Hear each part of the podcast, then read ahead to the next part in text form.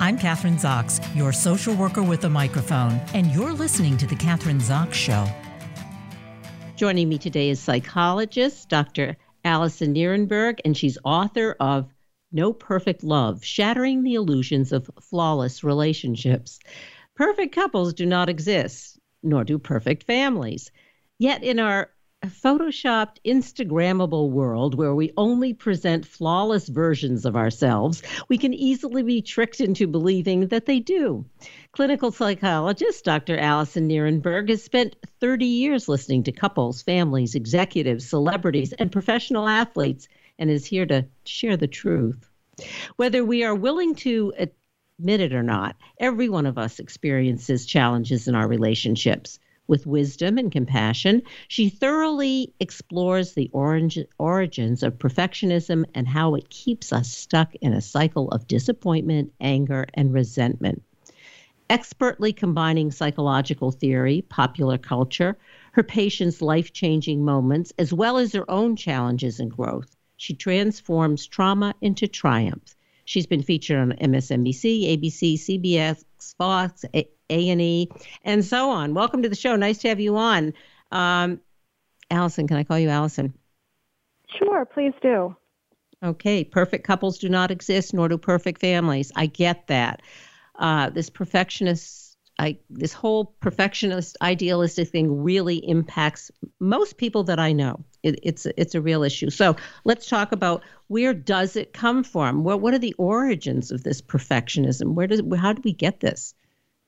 Yeah, well, our, our culture contributes to it. I mean, if you think about it, even as we're little boys or little girls, we grow up being raised on fairy tales where there's this happy, happily ever ever after ending where the princess meets her prince and moves off to the castle.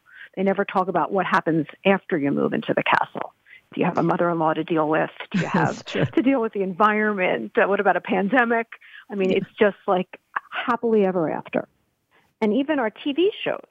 I mean, there's shows like Sex in the City, um, Seinfeld, all these shows. You know, Sex in the City had four, you know, beautiful Manhattanites who had these great apartments, fabulous clothes, and they would go out and sit there in a diner and talk about the, the men that they met and what wasn't what wasn't good enough and what they were searching for the perfect love and then you have Seinfeld where he broke up with a Jerry Seinfeld broke up with a woman because she was a close talker or a double dipper or you know all these TV shows even The Bachelor and The Bachelorette where it takes finding the perfect partner and makes it into a competition. Our culture is one of the big contributors to this perfectionistic expectations we have. I have to ask you a question also as you're sure. talking. I'm thinking about, uh, and I've been to and witnessed uh, a, a, couple weddings recently.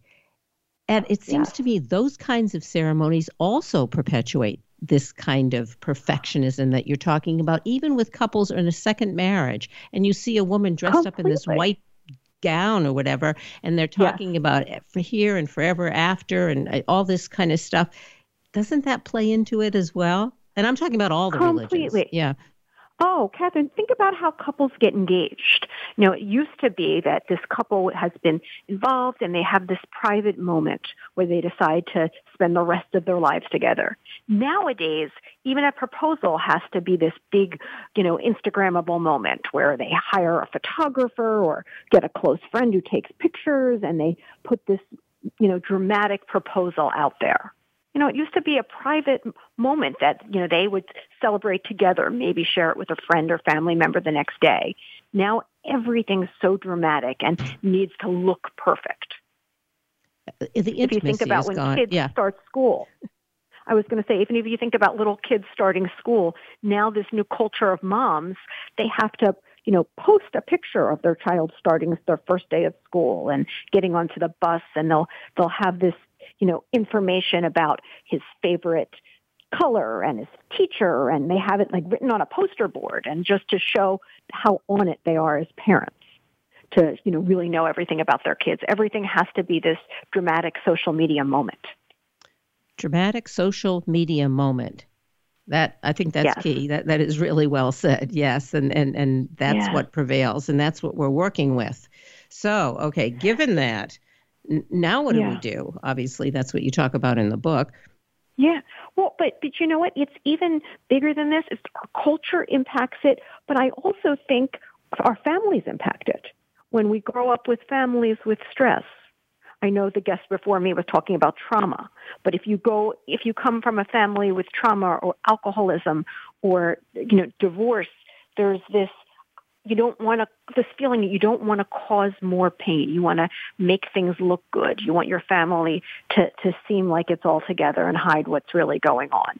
So there's this perfectionist expectations, especially if there's anxiety in the family.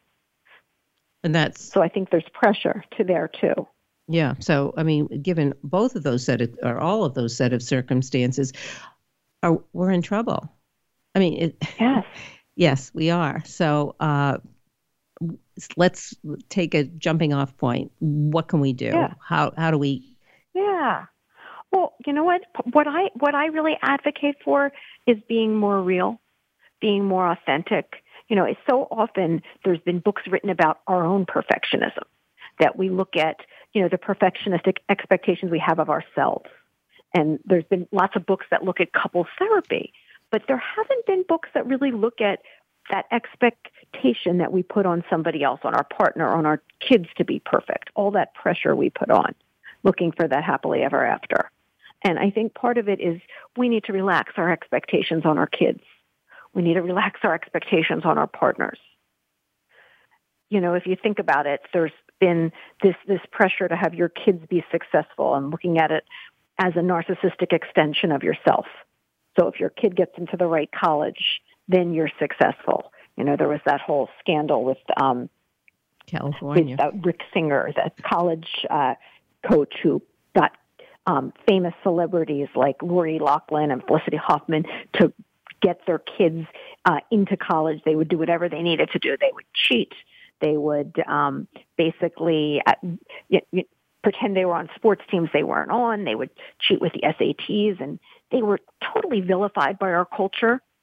But I, but I think it was bigger than them making a mistake. I think it was that there's this expectation that we have to look perfect. Our kids have to be successful. Our marriages have to be that image that's shown on Instagram. And it's a lot of pressure. So I. So I in other words, we have to accept us, our own. Yeah. Vul- first, we have to accept our own vul- vulnerabilities, as you say. That's key. That's number one, yes. right? And then you we can go. For, yeah, and then we can then I think go forward. So you have a, a lot of case studies in your book. Let's talk about yes. some of those. You know, give us some examples. Okay. Yeah.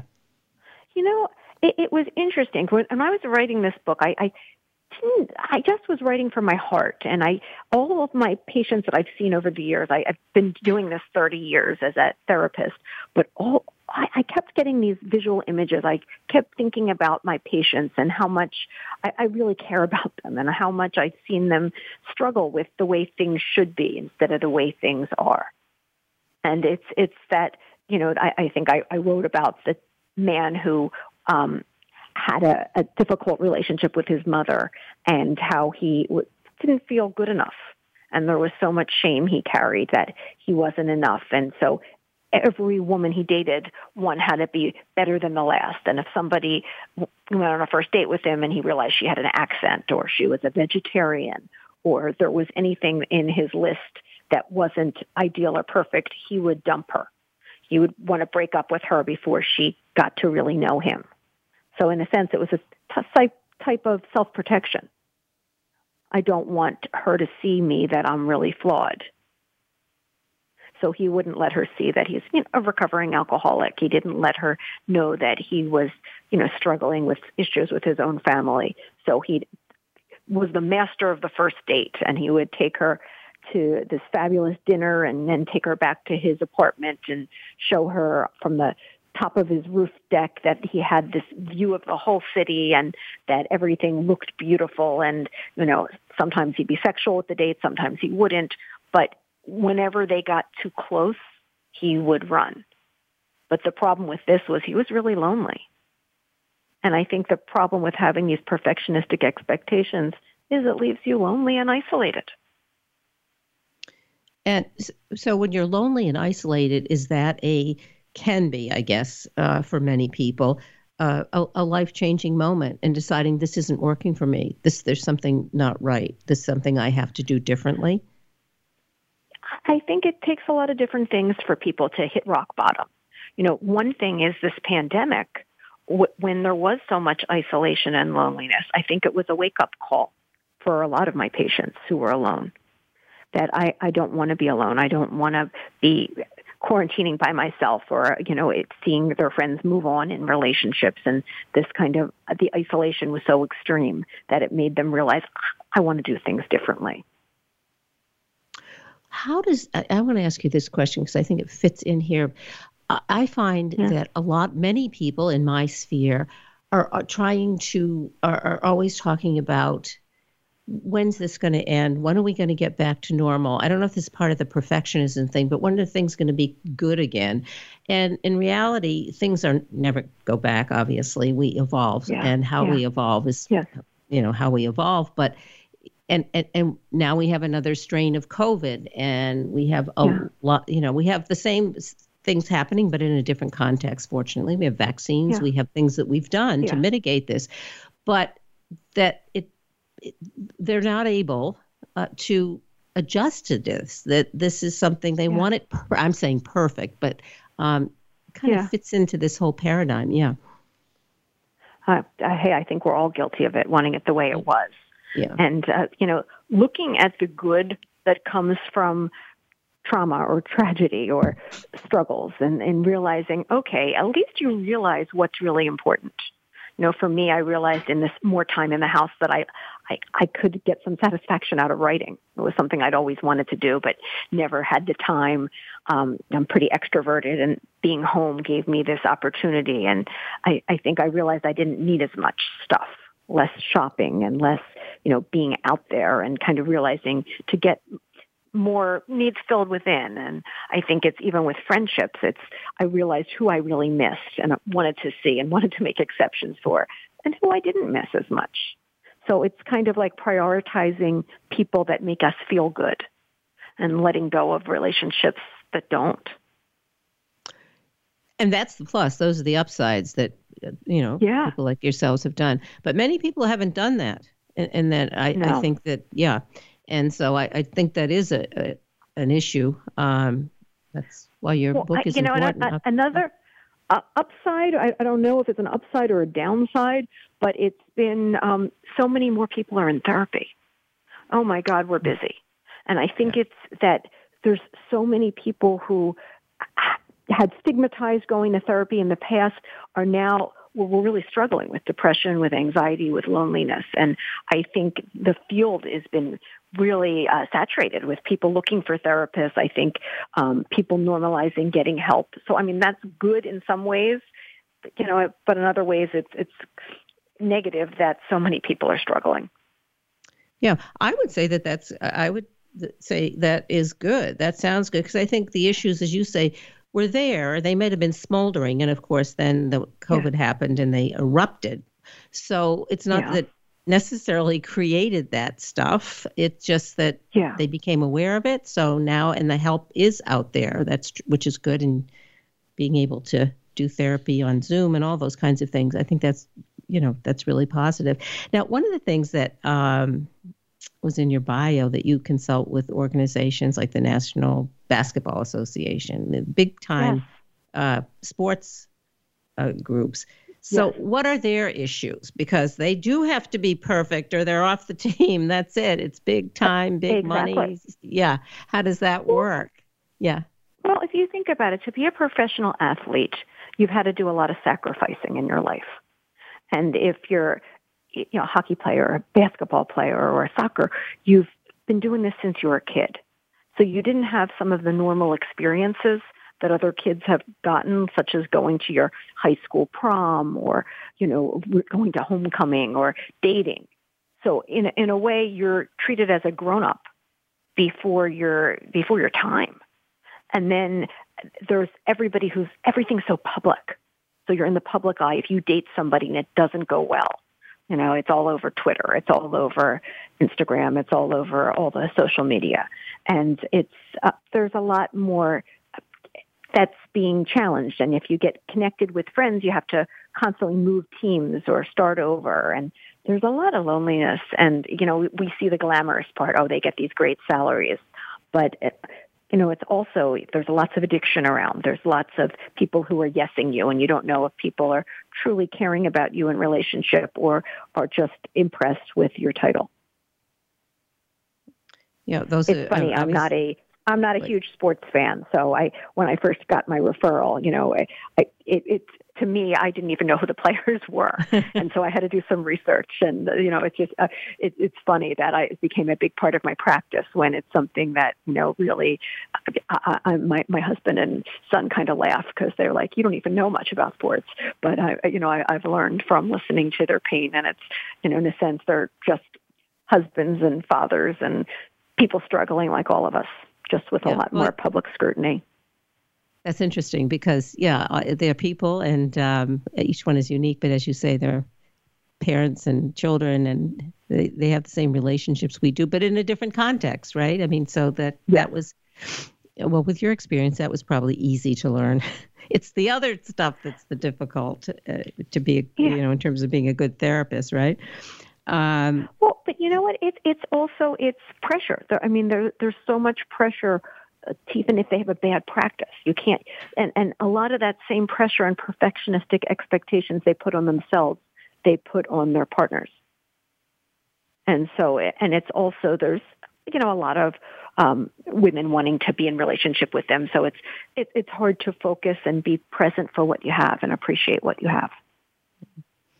So let's say when you're doing the, that kind of consulting, about how long does it take mm-hmm. to work with? I mean, just I mean, obviously, I suppose it depends on the individual, but um, in in terms of consulting and working with any one of these players, yeah. yeah. You know, it, it depends. Each person's situation has been different. Some people would just need a few sessions. Other people, it's, you know, I, I've done a lot of couples therapy with athletes and their partners. And I've done a lot of, you know, I have a lot of people who have um, needed to travel for games. So we, Zoom sessions worked out well and, and, um, you know, FaceTime and phone sessions. And some people I've worked with for years just um, until they were actually transferred. I would think that the children particularly would have difficulties. You talk about perfectionism and trying to live up to expectations. You have a famous athlete, father, mother, whoever it is. That would be, I, I would think that that would be difficult. Definitely, and I've worked with a lot of children of these athletes, and in in the sense, it's like if they're athletic too, but just not that caliber of an athlete, it's hard. People are constantly comparing you to your parent. Getting on to uh, another topic, um, you talk about mm-hmm. narcissism. How does that fit into all of this in terms of romantic relationships? Yes. Well, it, it, if you look at it, um, if you look at it, narcissism and perfectionism are really linked. Um, Arnold Rothstein, a famous psychoanalyst, said um, that uh, he basically said that what narcissism is is looking for uh, the perf- looking for perfection you know, looking for that perfect partner. If I have a perfect wife, then I won't be unhappy. If I have that perfect husband, then things will be great. You know, it's not looking at yourself. You know, it's looking for the answer externally. So if only my family is great and I can't tolerate anybody else's imperfection because if I do, then I'm going to have to look at my own. And what about the spouse who says, I, am I'm, I'm dating or I'm married a narcissist and it's terrible. All they think about is themselves. Yeah. Uh, yeah. And yeah, and that that. So I, I think one of the hardest parts with narcissism is a lack of empathy.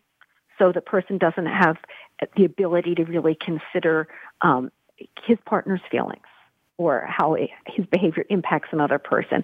And I think unless it's a really extreme narcissist, I think we all are at some point on a continu- continuum of wanting to be seen and wanting to be admired. And I think empathy can be learned. It just takes a long time in therapy. Yeah. Um, and, and narcissist, I mean, isn't the traditional narcissist a more, um, yeah. That, that's a different kind of a narcissist. We use it more in layman's terms, as like you're talking about, yeah. or let the question that I asked yeah. you. Yeah, uh, it's not somebody who has so a I, so severe, I look at it. Yeah. I look at it as like that need for admiration. that need to be seen, that need to be noticed. you know, I need excessive flattery to feel okay. I, I don't have empathy for other people's situations. The rules don't apply to me. Um, this sense of, you know, kind of larger than life. Um, I need this attention and admiration to feel okay. Well, let's because talk about often, yeah, the, go ahead. yeah, narcissists weren't properly mirrored as kids. They didn't feel seen, and it's never enough. What about boundaries? How does that fit into the picture? I always think boundaries You know- are key. If we can set boundaries, but physical boundaries, emotional boundaries, we'll really be in I- good stead. yeah. You know, We only have three minutes left, more, but- Kathryn. Okay. Yeah, I mean, I I think boundaries are so important. Boundaries in our relationships, boundaries in the workplace, boundaries with our family members. I think it's saying what we will and won't tolerate. So, in a, a sense, in a relationship, it could be saying, "All right, let's put our phone down when we eat dinner," or "I love you, but I'm not willing to call in sick for you if you've been drinking." You know, these are my boundaries. These are certain beliefs that I need to have in place to protect myself from being taken over from you. So it's, can I keep my own journal? Can I, you know, what are my rules that I need to feel safe in, in, in relationship with you? And, you know, there's boundaries with family members, like whether it's keeping a visit short and sweet, or I, I t- often recommend to patients to bookend their visits with family members if they're particularly tough or toxic and call a friend before they go or call a therapist or a friend when they come home to kind of uh, process it so it doesn't stay stuck within them. And you know boundaries in the workplace. So often all these work environments are think that we're available all the time. And so putting on a do not disturb feature on your phone when you're on vacation is crucial. Or you know having some time off where you don't answer your phones or your texts I think it's all really important so that our whole life isn't taken over by somebody else's demands. Yeah, I think that's well said. And, and the problem is, I think that I'll speak for myself. I get a high when Mhm. everybody needs me, whether it's my family or my work, and I have to step back and say, it. well, it might feel good, but it's not in the Yeah. long run. It's not a good thing to do, and you have to do just the kinds of things that you just mentioned. But okay, couple minutes left. Um, Sure. great book, great conversation. Uh, no perfect Oh, love, shattering the illusions of flawless relationships. Um, and we've been talking, or I've been talking to Dr. Alyson Nerenberg. Website or websites that we can go to to get more information about the book and about you. Yeah. So my website is it's an easy one. It's um. Um, like for Pennsylvania dot com. And that's my relation. That's my website. But I also, if you, if you went on Amazon or Barnes and Noble or any indie bookstore where you get books, uh, it should be available. Great. Thanks so much for having you, for having uh, for uh, being on the show today. Yeah, great conversation. It was a pleasure. Thank you so much, Kathryn. Thank you. I'm Kathryn Zox, your social worker with a microphone, and you've been listening to The Kathryn Zox Show.